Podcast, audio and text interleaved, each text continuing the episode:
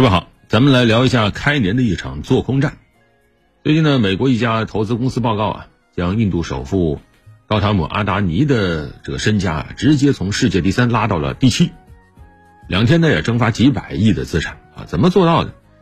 这要说啊，美国新登堡研究公司是一个知名的做空机构啊，它比较擅长通过各种明察暗访的手段去揭露一些企业的内幕丑闻，然后做空股价。那他最近呢？他公布了一份一百零六页的报告啊，这是耗时两年对阿达尼控股的阿达尼集团展开的调查，指控这个集团在进行资本扩张的同时掩盖了企业的负债，啊，通过境外空壳公司实施了财务欺诈、股市操控以及洗钱等等不法行径啊。金登宝就认为，阿达尼集团内部其实出现了巨大的财务亏空，这个集团旗下有七家公司的股票估值过高，至少有百分之八十五的下降空间。但是呢，这个集团一直是通过违规手段在保持着账面的稳定啊。那么这些财务欺诈，包括操纵股市等等违规行为，一旦被核实啊，阿达尼集团可能会创造企业历史上最大规模的一个骗局啊。这个报告一发布，就引发了印度股市的恐慌抛售。那阿达尼集团的核心企业在孟买股票交易所的跌幅，当时接近百分之二十，被自动熔断了啊。另外几家子公司的股票跌幅也都挺大。所以有测算，当时两天内，这个集团下属的七家主营单位的股票市值就蒸发了四百八十亿美元，那连带着导致这个集团的掌门人啊阿达尼的财富也大幅缩水。在这个报告公布之前呢，阿达尼包括阿达尼集团在印度堪称是一个传奇，因为近二十年，实际上亚洲首富的位子基本上就是中国、日本或者沙特啊哪个国家的企业家在轮流坐，但是呢，阿达尼集团的这个阿达尼。啊！一杀出来，几年内就杀成了新的亚洲第一啊！上演了可以说让人瞠目结舌的一个财富神话啊！感觉亚洲都已经装不下他了。你像去年二零二二年几个月啊，他干掉了巴菲特、比尔盖茨、贝佐斯，啊，甚至一度啊，连世界首富马斯克的位子都可能保不住。去年九月份，当时阿达尼以一千五百五十六亿美元的身价冲到了世界第二，也就比马斯克差一点。而且这个财富增长速度啊，恐怕。这个谁看了都会害怕啊！要知道，五年前阿达尼的这个身价是五十八亿美元，两年前还不到一百亿美元，但结果到了二零二二年九月，它变成了一千五百多亿美元，这财富像火箭一样的飙升，怎么做到的？你看一看他的商业帝国就明白了。阿达尼本身是印度煤王，然后呢，在印尼、澳大利亚有大量的煤矿。同时，阿达尼集团旗下还有七家上市公司，控制了印度相当多的港口、机场、电力、天然气、水泥、光伏，甚至很多领域还是印度数一数二的。你比如说，这个印度最大的私人港口孟德拉港，啊，印度最大的私营热电厂，啊，印度最大的机场运营商都是他。福布斯杂志描述阿达尼说：“这是印度基础设施大亨。”啊，以前说韩国人一辈子离不开。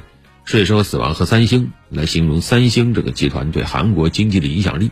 那现在有人说阿达尼对印度经济的影响，可能是不亚于三星对韩国的这种影响。啊，你要是打个比方吧，啊，那相当于国家电网加啊中国神华，再加上上海虹桥机场，还要再加好多串企业，那你想想这什么概念？而且别忘了这两年对吧？国际大宗商品市场煤炭、电力、天然气都是暴涨。而这些恰巧都是阿达尼集团的主营业务，放眼全球恐怕都很难找出第二家这样的企业了啊！但结果，这回知名做空机构新登堡盯上了他啊，说通过两年的调查，发现通过对估值水平、杠杆还有营收的操纵，阿达尼集团获取了巨量的资金。本身阿达尼其实这几年已经被越来越多的人给关注，因为整个阿达尼集团的估值已经高到离谱了。啊，不说远高于同行吧，包括亚马逊啊、特斯拉这种科技属性的公司都比不过它。啊，阿达尼旗下四家公司的估值都在四百倍以上。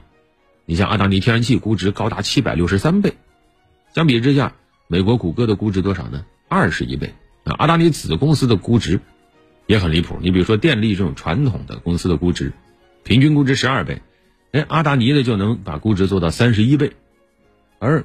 估值高高在上，可是整个阿达尼集团的年营收多少呢？才三百亿美元，这还不到亚马逊的十分之一，所以被关注、被盯上一点都不奇怪。而除了身价暴跌之外呢，阿达尼其实还面临着职业生涯最严重的一场信誉危机，因为阿达尼啊，他和印度现任总理莫迪都是古吉拉特邦的老乡啊，两人关系很密切。莫迪多次乘坐阿达尼的私人飞机往返印度各地。这次也有很多媒体指出，你像当年，二零一四年莫迪去新德里出任总理的时候，坐的就是阿达尼的私人飞机。那因此这一回，印度的反对党啊也质疑说，阿达尼从现任政府获得了优越的从商待遇啊。你比如说，莫迪担任总理以后，阿达尼集团就不断的赢得印度政府的基础设施投资招标。二零一八年，印度政府曾经批准六个机场的私有化啊招标嘛。阿达尼集团本来没有竞标资格，但突然政府放宽标准，允许没有经验的公司参与竞标，结果六个机场最后全部落入阿达尼的手心。啊，还有报道说，阿达尼集团通过影响印度政府的能源政策，从煤炭开发领域也获得了丰厚的收益。虽然阿达尼都否认了这种说法，但的确在莫迪执政期间，他斩获了多项印度政府大单，而且阿达尼集团的高负债状况也是饱受质疑。现在啊，这起。阿达尼集团牵扯的丑闻引起了印度反对党高度关注，比如说国大党就呼吁印度中央银行及证监会要求相关报告展开一场严肃调查，啊，甚至矛头还直接指向印度现任政府，啊，说难道真的要睁一只眼闭一只眼吗？啊，有没有利益交换呢？等等。几年前在总结自己成功经验的时候，阿达尼当时是这样说的：说他是一个无可救药的乐观主义者。那现在面对。这样一份做空报告，不知道阿达尼的乐观还能保持多久呢？好了，本期就聊这么多。我经过世界，路过黑夜，阑珊的人群，你在烟火。